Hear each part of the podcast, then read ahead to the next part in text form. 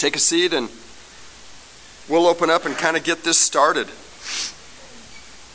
You know, as Roy did a fantastic job in kind of going through the treasures of grace in chapters or verses chapter 1 verses 1 through 14 we hear Paul's prayer for the church verse 15 through 23 that they would understand grace that they would know what are the riches and the truth in the grace of Christ in chapter 2, we start going into what it means to the Christians to experience walking through the actuality of grace in their lives.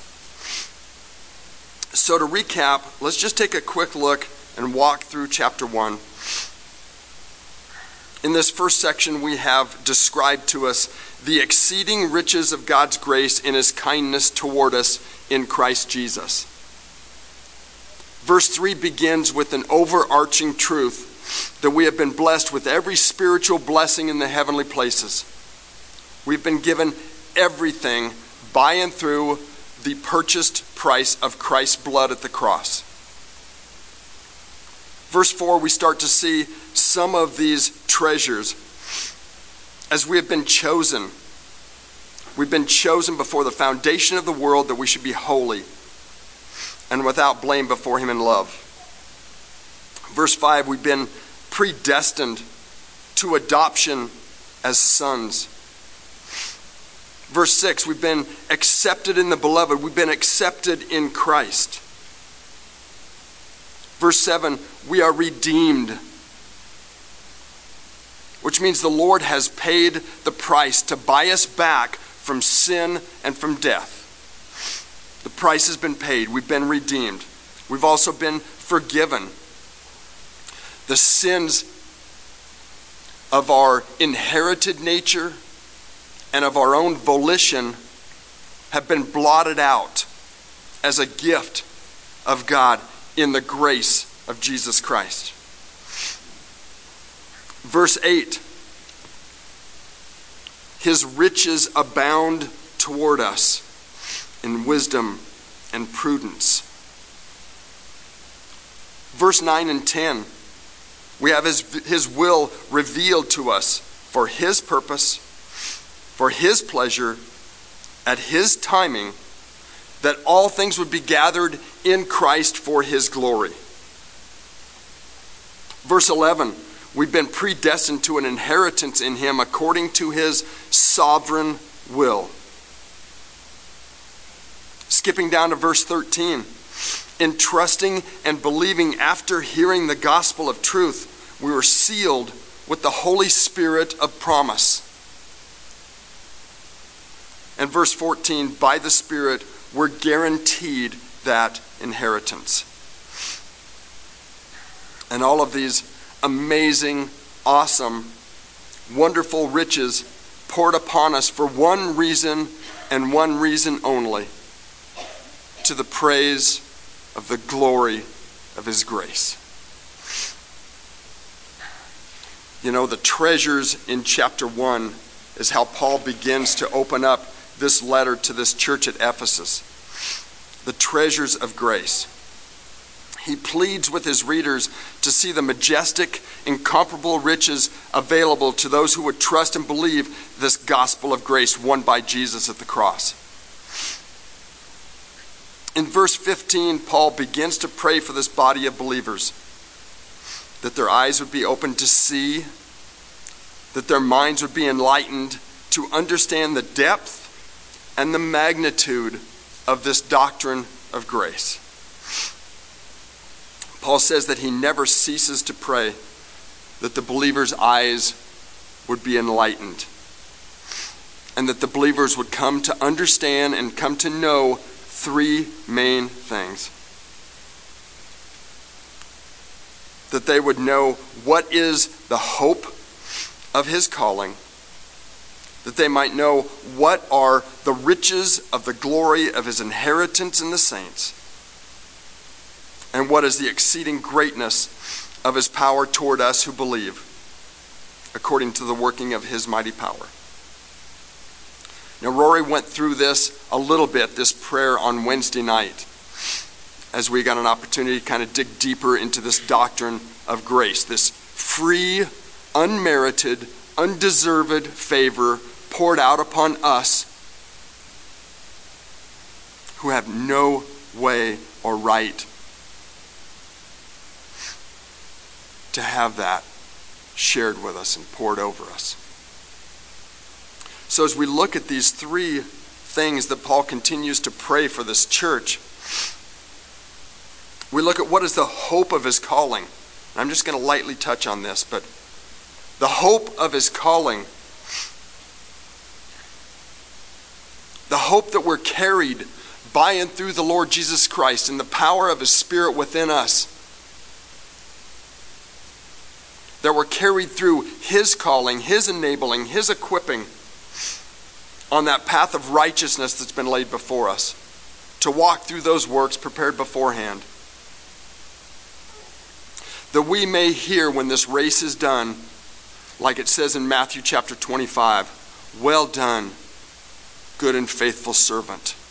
You have been faithful over a few things.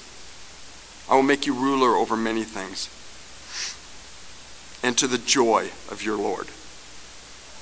We have hope. Number two, what are the riches of the glory of his inheritance in the saints? We had an opportunity to recap all the treasures of these riches in the first section of chapter 1.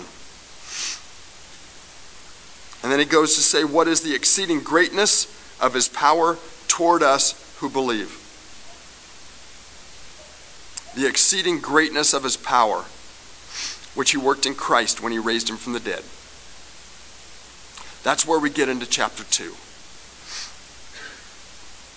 In the closing of this prayer, in finishing off chapter 1, just giving us a, a little bit of a background as to where we are and what Paul's trying to teach here, Paul turns in the second half of this prayer to pray that the church would know he who is the giver of grace in this beautiful prayer, of Paul for the believers, he gives Jesus Christ all glory and all honor and all power as he intercedes.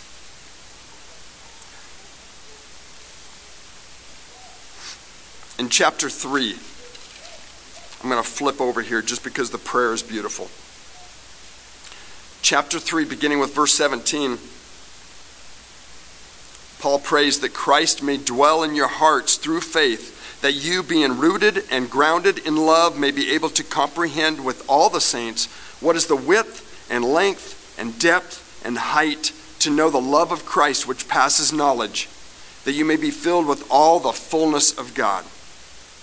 Now, to him who is able to do exceedingly abundantly above all that we ask or think, according to the power that works in us, to him be glory in the church by Christ Jesus to all generations forever and ever. Paul turns as we enter into chapter 2.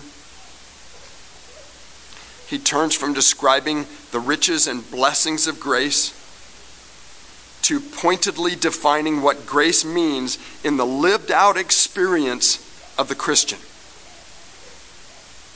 So we have the treasures described we have the prayer that's gone forth, that they would have their eyes open to see this wonderful present of this gift of grace.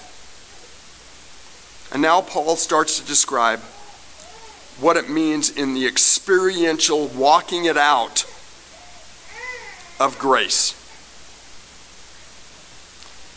And you guys, chapter 2, verse 1, I believe is Paul's description of probably the most glorious, most majestic miracle in all the kingdom of God. And that's the transformation of the hearts and minds of men and women. What it says in verse 1 is this it says, And you he made alive who were dead in trespasses and sins You see, dead in the Greek is the word necros. Necros means, in a spiritual sense, to be in alienation to God. It means to be so morally and spiritually bankrupt as to be, in effect, dead. You see, this is not just an analogy, this is real. This is truth. And the truth that it explains here in chapter 2, verse 1, is that we're all dead in our sins. You see, if you look at eternity as a long, long string of rope, right?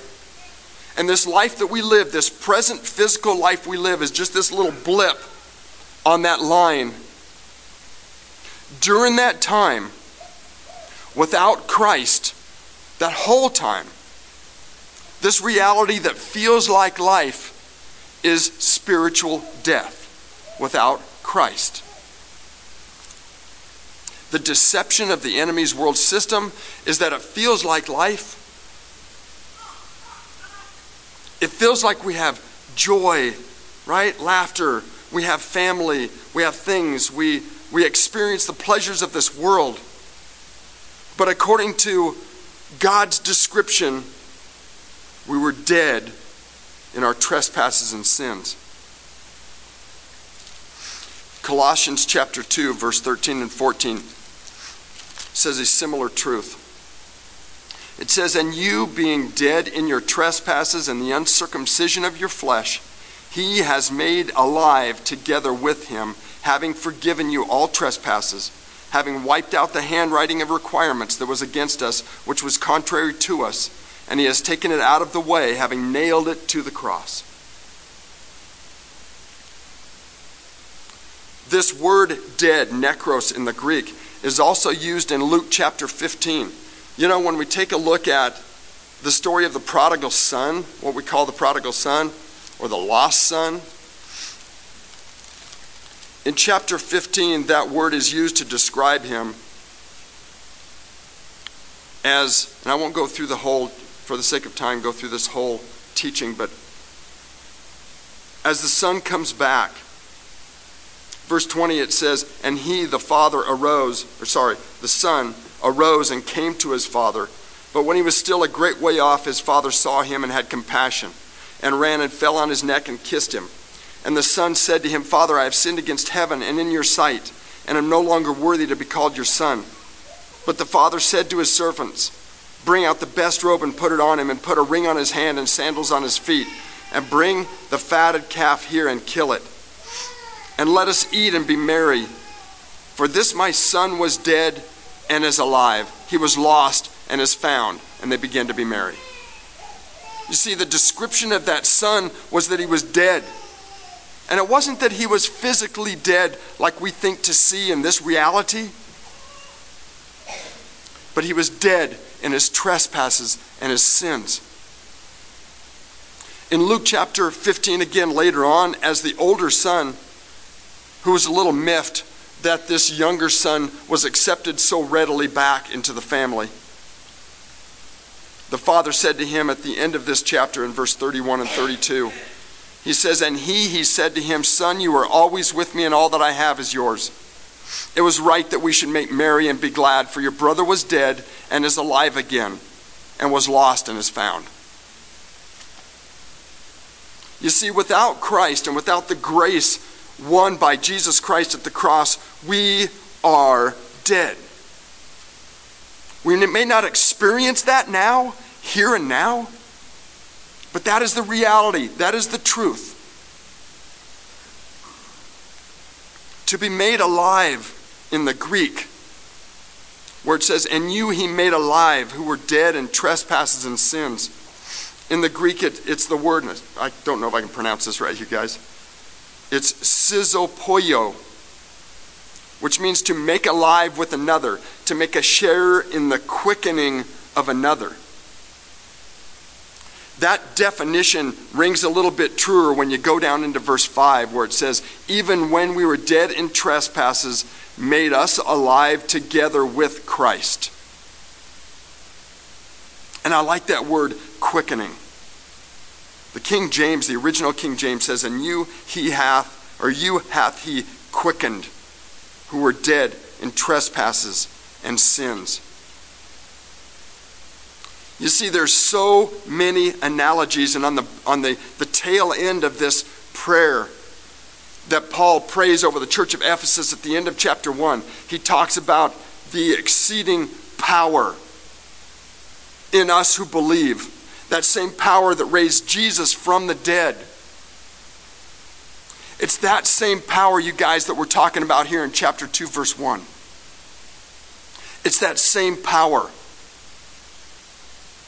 And you he made alive who were dead in trespasses and sins. You guys remember Ezekiel chapter 37? Ezekiel chapter 37 is where the Lord took the dry bones and made them alive. So listen to this for a second. It says, The hand of the Lord came upon me and brought me out in the spirit. This is Ezekiel speaking. Out in the spirit of the Lord and set me down in the midst of a valley, and it was full of bones. Then he caused me to pass by them all around, and behold, there were very many in the open valley, and indeed they were very dry.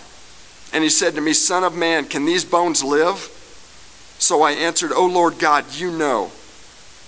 Again he said to me, Prophesy to these bones and say to them, O dry bones, hear the word of the Lord. Thus says the Lord God to these bones Surely I will cause breath to enter into you, and you shall live. I will put sinews on you and bring flesh upon you and cover you with skin and put breath in you and you shall live. Then you shall know that I am the Lord. So I prophesied as I was commanded, and as I prophesied, there was a noise and suddenly a rattling, and the bones came together, bone to bone. Indeed, as I looked, the sinews and the flesh came upon them, and the skin covered them over, but there was no breath in them.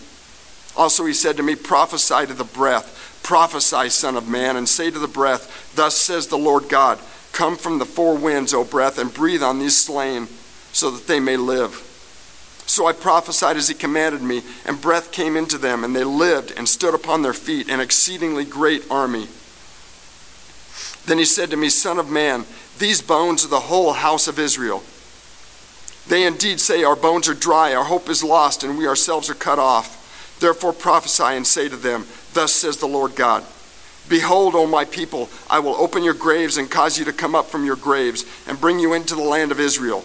Then you shall know that I am the Lord when I have opened your graves, O my people, and brought you up from your graves. I will put my spirit in you, and you shall live, and I will place you in your own land. Then you shall know that I, the Lord, have spoken it and performed it, says the Lord. You see, Paul begins right away in this chapter to lay down the hard truth that due to our inherited sin nature and due to our own sin choices, we are spiritually dead, enemies of the cross, aliens and strangers from the covenants of promise, having no hope and without God in the world. Without Christ, we all were dead and are dead, and we are justly due the entirety of the wrath of God without the initiating work of the Holy Spirit of God, we're lost to that eternal wrath. So let's take a look at the picture of what it means to be dead in our trespasses and sins. Where did He make us alive from? Who are we without Christ? Well, it says in verse 2 this it says, In which you once walked according to the course of this world according to the prince of the power of the air, the Spirit who now works in the sons of disobedience. You see, being dead and not quickened or made alive in Christ means just that, that we walk according to the course of this world, according to the prince of the power of the air, the Spirit who now works in the sons of disobedience. You know, back in 1 John chapter 3, at the very end of that teaching, at the very end of that, that chapter, and going into chapter 4 of 1 John, there's a truth that's reflected that we get an opportunity to see here in this verse 2. Reading that set of that set of verses, it says, Now he who keeps his commands abides in him, and he in him. And by this we know that he abides in us, by the Spirit whom he has given us. Beloved, do not believe every spirit, but test the spirits, whether they are of God, because many false prophets have gone out into the world. By this you know the Spirit of God. Every spirit that confesses that Jesus Christ has come in the flesh is of God, and every spirit that does not confess that Jesus Christ has come in the flesh is not of God. And this is the spirit of the Antichrist, which you have heard was coming and is now already in the world. You know, in, the, in verse 6, at the end of that section, it calls the two the spirit of truth and the spirit of error. Now, what we gather by this in verse 2 is this there are only two influencing, influential powers in this world. There either is the power of the Holy Spirit of God in Christ, or there's the power of the Antichrist. And as we are walking dead in our trespasses and sins, I can say from experience that we are not um, following some dominating human spirit that's within, because that's a fallacy. We are under the influence of the enemy. We are under the influence of the prince of the power of the air. And we're now called sons of disobedience. I say this because you guys, this is the truth of the experience we walk into as we understand grace. This is who we were. We were, we were dead and we're under the influence during, during this little short time that feels like life, under the influence of the enemy. And there's no neutrality in the power of the spirits that lie over us.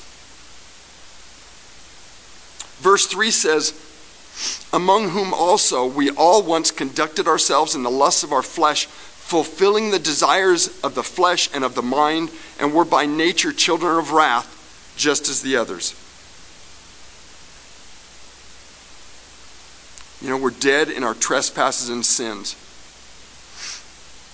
And what that means is that we're under the bondage of anything that tickles our flesh or our human mind. It says that we fulfill the desires of our flesh and the desires of our mind. That is our nature. That is our nature without this grace of Christ. And you know, it talks about us being um, children of wrath. Well, understand that there's only two kinds of children, also, according to the Word of God.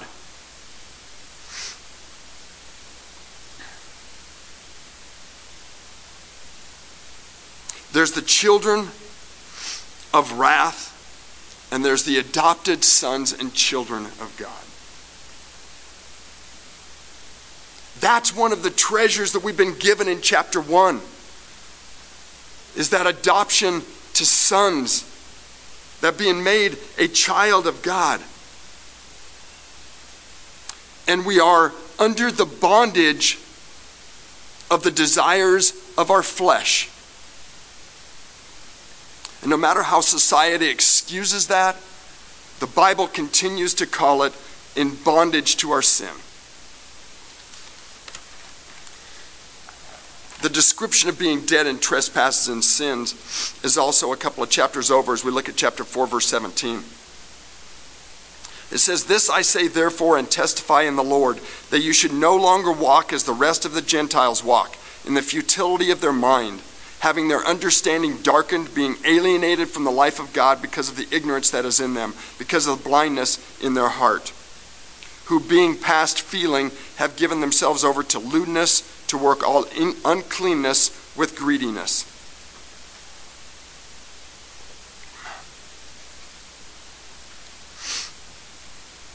You know, as we take a look at who we are without Christ, and we look at this picture of being dead in our trespasses and sins, my mind goes to a couple of different analogies. As we think of the dead in this physical world, in this physical life, we can picture the dead in the carnage of a car accident, for example. We can picture the dead on the battlefield, where you see in physical reality the effects of what we're talking about here in sin and death upon that dead body, right? And then you've got this flip side in the analogy of what it looks like or means like to be dead. In that, you know, I've had friends and loved ones who have passed away. And you go to the funeral and you see in this open casket, you see your loved one laying there in this open casket who's dressed up, made up, an expression of peace on their face. But even though one shows more of the evidence of being dead than the other, don't be deceived. Dead is dead. Dead is dead, no matter what it looks like. And I want you to just keep that in mind because honestly, that was me, you guys. That was me as I was walking through this life on this earth up until the age of 46 years old. I was one of the dressed up, made up dead.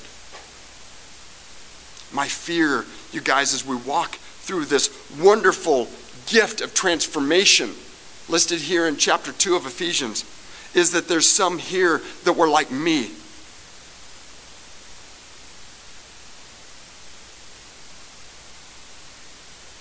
You know, the analogies of Christ raising the dead to life, not the analogies, but the truth, the stories. Christ in John chapter 11, raising Lazarus from the dead. And that picture um, of Martha telling Christ, saying, Listen, by this time he's been dead for four days. There's a stench. He's dead and he calls him out to life, right? Luke, I think it's Luke chapter 7,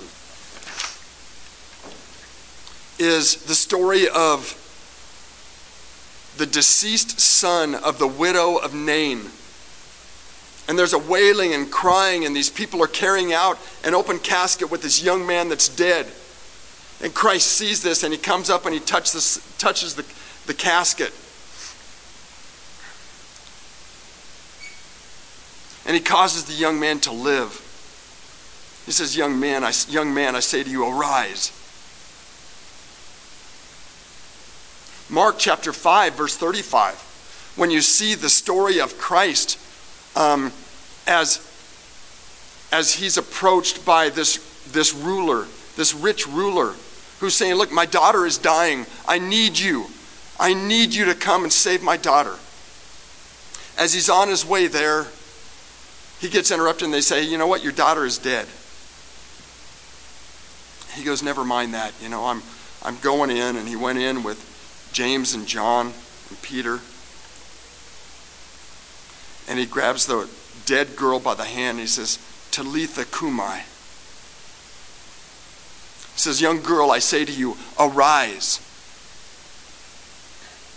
Christ has the power by his grace to make those who are dead alive.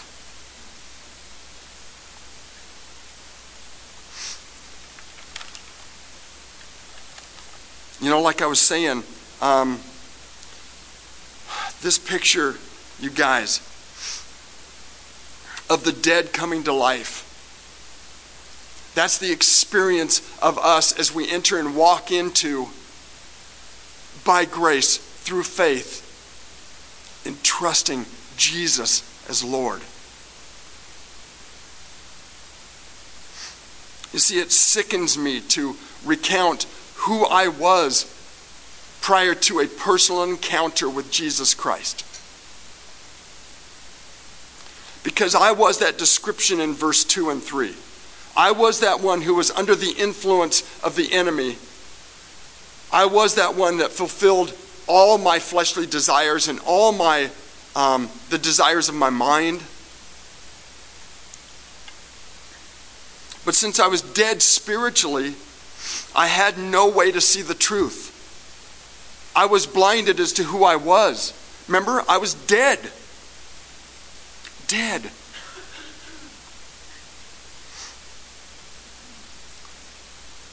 I was truly by nature a child of wrath. I did everything that I could do to be successful in this world system. Successful maybe as what the world says and sees, be it in what the world would see of my marriage, or what the world would see of my athletics, or what the world would see in my business. It says, in which you once walked according to the course of this world. And that was me. And see, in all of my deadness, I went to church somewhat regularly. I took communion with the rest of you. I said the right things and I dressed the part. But according to this verse, I was dead, now and will be. And then the time came. Verse 1 says, And you he made alive who were dead in trespasses and sins. I was made alive It says in verse 4 and 5, it says, But God, who is rich in mercy, because of his great love with which he loved us, even when we were dead in trespasses, made us alive together with Christ. By grace you have been saved. You see, God initiated this work of salvation upon a dead, spiritually dead man. Dead in my trespasses and dead in my sins not only could I not see Christ, I couldn't see who I was. That's the deception of this world system. You see, it wasn't I who sought him, it was he who sought me. You see, in John chapter 6, verse 44, it says, Jesus says, No one can come to me unless the Father who sent me draws him, and I will raise him up at the last day. It is God who made us alive. We have been quickened from above. He is the one who created us when we were conceived and then born. He is the one that quickens us to be born again. He calls the spiritual dead to life. Only He can give it. No man can make himself to live. Jesus can make us alive. No parent, however prayerful, no teacher, however tearful, can bring a child and make a child live unto God. The work of salvation is of God and God alone. And you see, I was met one day driving home from church, the Lord had been working on my heart for about a year at this time. This is almost 10 years ago. And I'm driving home, and the Lord's speaking to me, and He says, Blaine, why have you never surrendered your life unto me? Why have you not trusted me? And it hurt. It hurt. He knew that I was just playing the part.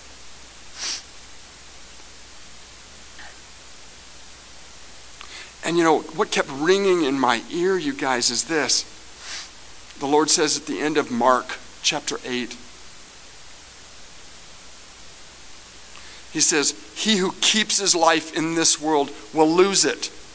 But he who loses his life for my sake and the gospel's will save it for eternal life. He's Blaine, why haven't you trusted me? Why haven't you trusted me? Why haven't you not given your life to me?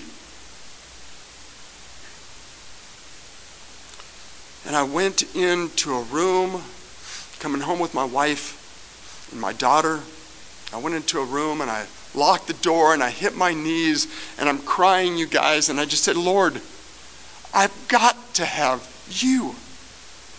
I don't know what I'm supposed to say. I don't know what I'm supposed to do. But I do trust you, Lord. I want you. I've got to have you. I don't care what it costs.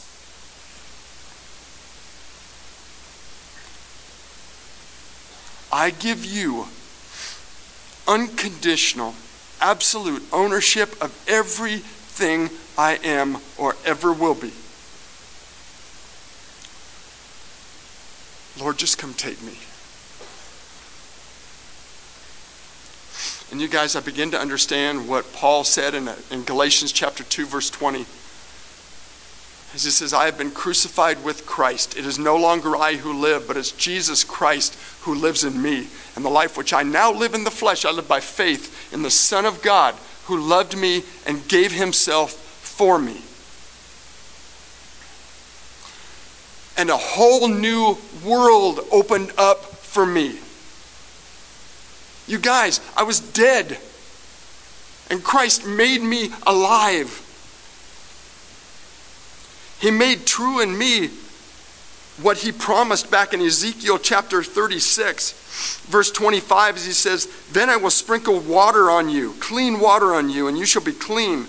I will cleanse you from all your filthiness and all your idols. I will give you a new heart and put a new spirit within you. I will take a heart of stone out of your flesh and give you a heart of flesh. I will put my spirit within you and cause you to walk in my statutes, and you will keep my judgments and do them. A whole new life, you guys, was open to me.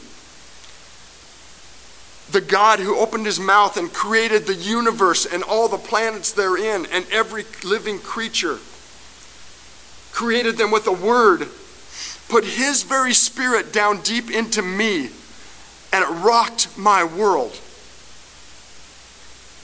You can't be the same after that. That's why in Ephesians 2, verse 1, it says, You he made alive who were dead. There's a difference. And I started to realize a lot of new things going on in my life. First of all, this new life came with it a heightened sense of pain. What was easy, what was easy and maybe comfortable for me to walk in in sin, hurt.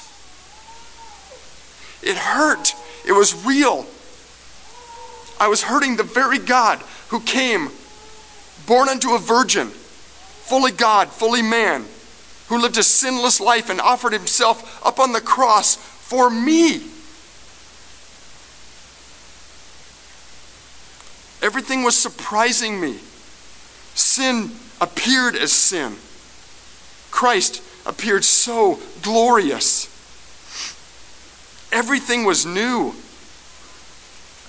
In 2 Corinthians chapter 4, verse 6, it says, For it is the God who commanded light to shine out of darkness, who has shone in our hearts to give the light of the knowledge of the glory of God in the face of Jesus Christ. The light was turned on in me. Chapter 5, verse 17 says, Therefore, if anyone is in Christ, he is a new creation. Old things have passed away. Behold, all things have become new. And with this life of surprises and pain came many, many questions. You guys, I was a newly born again individual. I didn't know what it was like to live, to truly spiritually live. Neither do we if we haven't been met by the grace of Jesus Christ. So I had questions. And you see, when you're born into the kingdom of God, everything has to be learned. I'm sure back then, that was at Calvary Chapel here, you guys, nine years ago. We had um, a different pastor before Rory. And I'm sure you guys, I drove him absolutely buggy. You guys, I had to know. I had to know. I had questions. I would hang around make my wife hang around with me until everybody was gone so I could corner him and say, Look, I don't get this. I don't get that. I need to know this. I need to hear that. With this new life, I begin to make a great many new attempts at things that I never thought I'd even want to do. And all in the spirit of the power of the Holy Spirit within me as I'm trying to obey this newfound spirit within me. In this of making uh, many attempts, I also made many mistakes. I stumbled and I fell. But I begin to make, I begin to make attempts. I begin, you guys, to have victory over sin. Sometimes it was the little things. Sometimes it was just my language. It was awful. Sometimes it was just the victory of being able to control my thoughts, of the Holy Spirit of God just saying, you know, wipe that out of your mind. And He would do it when I came to Him in desperation in prayer and said, I can't do it. I began to pray. Never had prayed before. Now, that's something we take for granted in this church. We've got a lot of little kids that pray wonderfully at the age of, I don't know, five. I was 46. I'd never prayed before, ever. I didn't even know what it was like.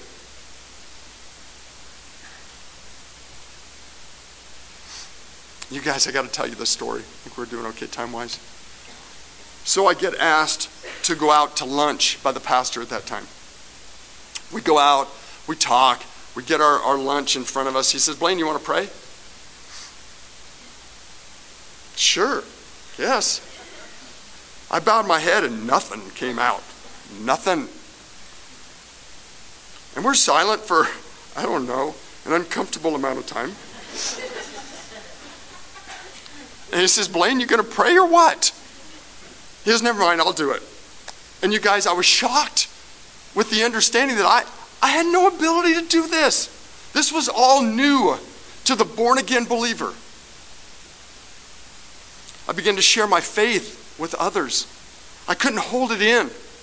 People had to know there was something crazy different in me. I began to tell my testimony to others. I began to have opportunities to share and speak before the body. It was the beginning of a new life, a new spiritual life. I never felt anything like this before. Like I said, really, truly, you guys, my world was rocked. This is the transformation of the heart of man. And we can't do that on our own. This is the gift of grace, not of works, lest anyone should boast. Because remember, I was dead. I had no ability to seek Him. I was showered with the blessing of His grace. And this change that had happened in me had happened and it was permanent. And back then at the little paint store that we operated here in town, I was working with my wife and my son, who was about 22, 23 years of old of, of age, was working with us. And my family saw that I wasn't the same guy anymore. You can't hide something like that when God puts His Spirit in you. My wife, I'm sure, is going, What happened to my husband? I mean, we've been married at that time, you guys, 25 years. I remember my son, you guys, at the store during the day coming up to his mom, Linda, who's back in children's ministry now. And I remember him just putting his arm around my wife and saying, Don't worry, mom. Dad's just going through a phase. It'll wear off. And you guys, tears just came to my eyes. I said, No. Son, this is real. I can't go back. I can't go back there anymore. I hate to say this, but this is your new dad. There's a power that's greater than me who's got a hold of my life and who changed me from the inside out. And I've seen it in the hearts of some of you guys out here. I've seen the Lord change you I've seen his power in you. And it's real. I was now able to feel and perceive God's very presence. I was not only cognizant of God, but I became sensitive to his frown, sensitive to his smile, sensitive to his promises, or sensitive to his threats. I could feel him. I could be in awe of him. I now lived in him, and his spirit lived in me. I had new abilities that have been opened, and that's ability to worship. I became sensitive and sympathetic with this same life in the life of others. The same living Spirit of God in me was the same Spirit of God in others. It was the commonality of the unity of the Holy Spirit of God. What the Lord desires, we desire. His glory takes preeminence in our lives, and we desire to shake off the old nature and be holy as He is holy. This new life brought with it a capability to enjoy great pleasure, to be able to just bask in the bliss of drawing near to God. Being able to enjoy the light of His countenance, being showered with His loving kindnesses. And all of that is available only to those that have felt and experienced this gift of grace my conscience became sensitive. Even the very shadow of sin falling across me hurt. It became intolerable. This new life makes us able to rise to the highest heights in the pleasure of God's presence, and it makes us drop to the deepest depths of the knowledge of our own sin. But he who has this divine life within has the ability to walk as Enoch walked, to walk with God. You see, 1 Corinthians chapter 2, verse 9 says, Eye has not seen, nor ear heard, nor have entered into the heart of man the things which God has prepared for those who love him. But God has revealed them to us by his Spirit when he's given us new life. Right?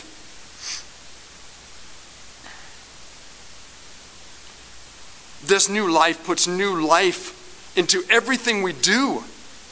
Our prayer life becomes living. Shortly after, you guys, when I told you I had no way to pray, right? It's on a Wednesday night. And I'm sitting, it was at the other church before we moved in here, and I'm, I'm sitting out there. And the pastor says, Well, is there any prayer requests? And there's people's hands raised up that have needs and going through trials and tribulations. And and they say what their needs are, and he points to somebody and says, Hey, look, would you pray for this, this gal? I'm thinking, Oh, no. And it happened a couple of times, and this gal behind me raises her hand and she says something, I don't even remember what it was that she was going through. And, and he looked at me and he says, Blaine, would you pray for her? And you guys, I just had to pray first. Lord, save me. Lord, you've got to do it because I don't got it. And I began to open my mouth, and the most beautiful prayer by and through the Holy Spirit of God spoke through this unworthy vessel. And I heard it from my own ears as if it wasn't from me, right? I'm going, God, this is awesome. I trust you. It's not me and my abilities, it's not my um, capabilities. It's you and your faithfulness and your strength in me by grace.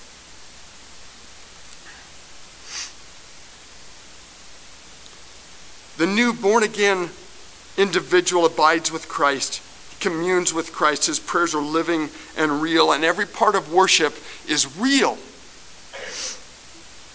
Being raised from the dead, we cannot live the way we used to. We cannot associate with some of the people we used to. We've been quickened by the Holy Spirit of God, and we cannot go back to live in the graveyard with them. 1 Corinthians, actually 2 Corinthians, sorry, 2 Corinthians chapter 6. Verse 17, the Lord says, Come out from among them and be separate, says the Lord. Do not touch what is unclean, and I will receive you. I will be a father to you, and you shall be my sons and daughters, says the Lord Almighty. We are made to be one with Christ. The very Spirit of God has been put deep within us, and we become partakers of the divine nature. Christ said, The water that I shall give him will become in him like a fountain of living water springing up into everlasting life. Do you get that? It's life. Our life is now the life of Christ in us. He says, Because I live, you will live also. Man, as believers, you guys, let's rejoice in this. Let's believe in this. Let's walk in triumph in this. Verse 6 says in our text, back to chapter 2, that He's raised us up together and made us sit together in the heavenly places in Christ Jesus. You know, it's a blessed experience to walk on this earth and be able to look up to heaven with longing eyes. But how much more blessed is it that we might be seated in heaven with Christ and to have such an eternal perspective that we can look down at this little blip called our physical life here on earth from eternity. It says we've been raised up together and made us sit together with Christ in the heavenly places. Colossians chapter 3 says, If then you are raised with Christ, seek those things which are above, where Christ is, seated, is sitting at the right hand of God. Set your mind on things above, not on things on the earth, for you died and your life is hidden with Christ in God. When Christ, who is our life, appears, then you will appear with him in glory.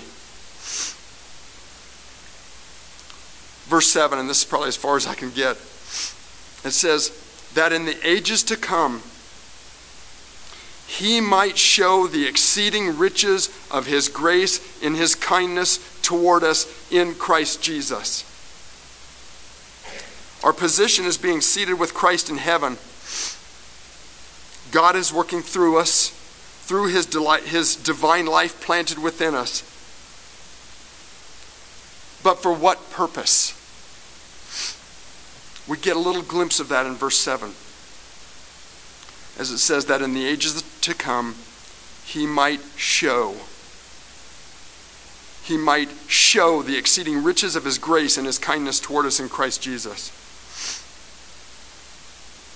You see, the purpose for this grace showered upon us free, unmerited, undeserved favor poured upon unworthy human beings dead in our trespasses and sins is that we would become the most wonderful reflectors of His grace in this world ever created.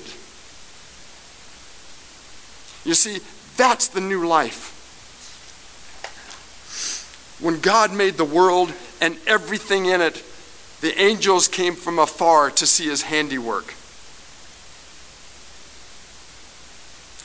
But when Christ take the, takes those who were dead in trespasses and sins and make that, makes that which was dead to be alive with him, to reflect the glorious love and compassion, the mercy and holiness of God through the gospel of Jesus Christ to all the spiritually dead in this world, reflecting his fantastic glory in the hearts and lives lived out of the newly transformed, transformed man and woman. Think of what the angels say and think. They have never seen anything like this before. Now they shout for joy and they praise the living God.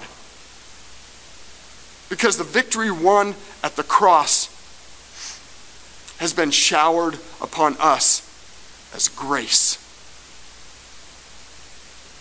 What an amazing miracle of God that He would take a dead sinner, born again, to show the world through him the exceeding riches of his grace and his kindness toward us in Christ Jesus. This is the purpose for grace. Romans chapter 11, verse 33 says, Oh, the depth of the riches, both of the wisdom and knowledge of God. How unsearchable are his judgments and his ways past finding out. So let us who let us who have been made alive with Christ from the dead, let us walk worthy of this glorious gift of grace. Let us hold the banner high that says that this gospel of the kingdom shall be preached in all the world as a witness to all the nations, and then the end will come. And as we close, and worship team, you can come on together, come on up.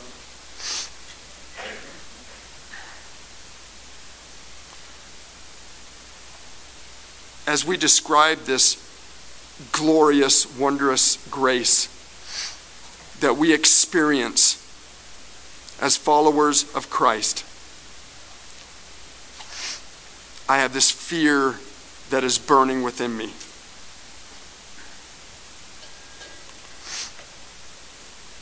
As we stand up here, as I stand up here and I preach of this wondrous glory of the transformation of man, I know that there's here some here this morning with us that have never experienced that. And whether you're just visiting and you've never, ever experienced what it means to be transformed and made alive again in Christ,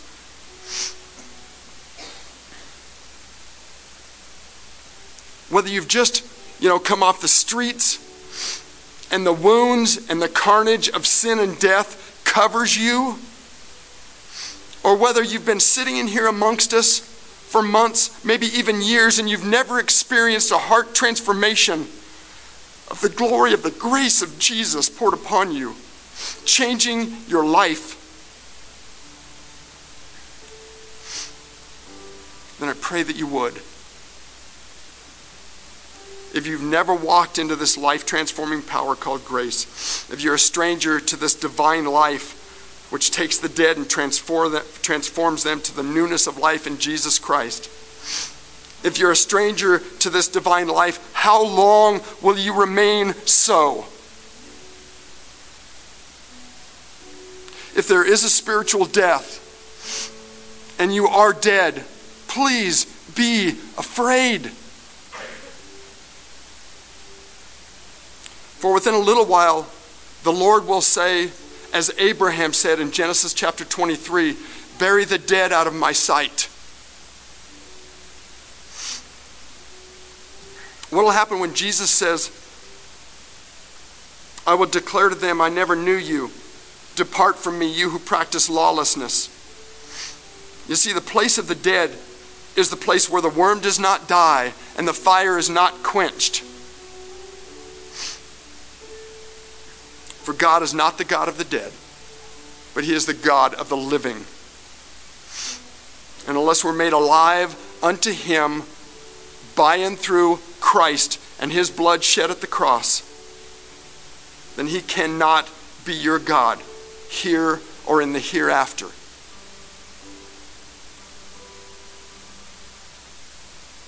So I just pray. And let's pray for a second. Lord, what a wondrous, wondrous gift. This gift of grace. What an amazing, amazing victory that you won at the cross. As you took your perfect, sinless life and took our place in our stead to take upon yourself the wrath of God poured out upon all sin. And you did that for us, Lord. That if we would just trust and believe in you, if we would just lay down our own life to accept yours, that you would meet us with a newness of life, a gift of grace that is beyond all the explanation and all the words that I can stand from here, Lord. and speak forth to your people, your servants, your church. I just pray that if there's anyone here that has not felt that, has not walked in it, or maybe has forgotten it, Lord, that by your grace and in the power of your Spirit, you would touch the hearts of those individuals to know what it's like to walk with God. Lord, I pray if there's anyone here, Lord, that you would open up their hearts and open up their mouth, that they would confess that to somebody, that they would come forth and talk to me, that they would get a hold of one of us as elders, Lord, that we would pray over them, that we would cry with them, that we would rejoice with them. For the multitude of angels cry out in rejoicing when one sinner repents. Jesus, move in this place. Jesus, move in the hearts of your servants. Jesus, commission us who call ourselves disciples of Jesus Christ to be the proper reflection of your grace to this world.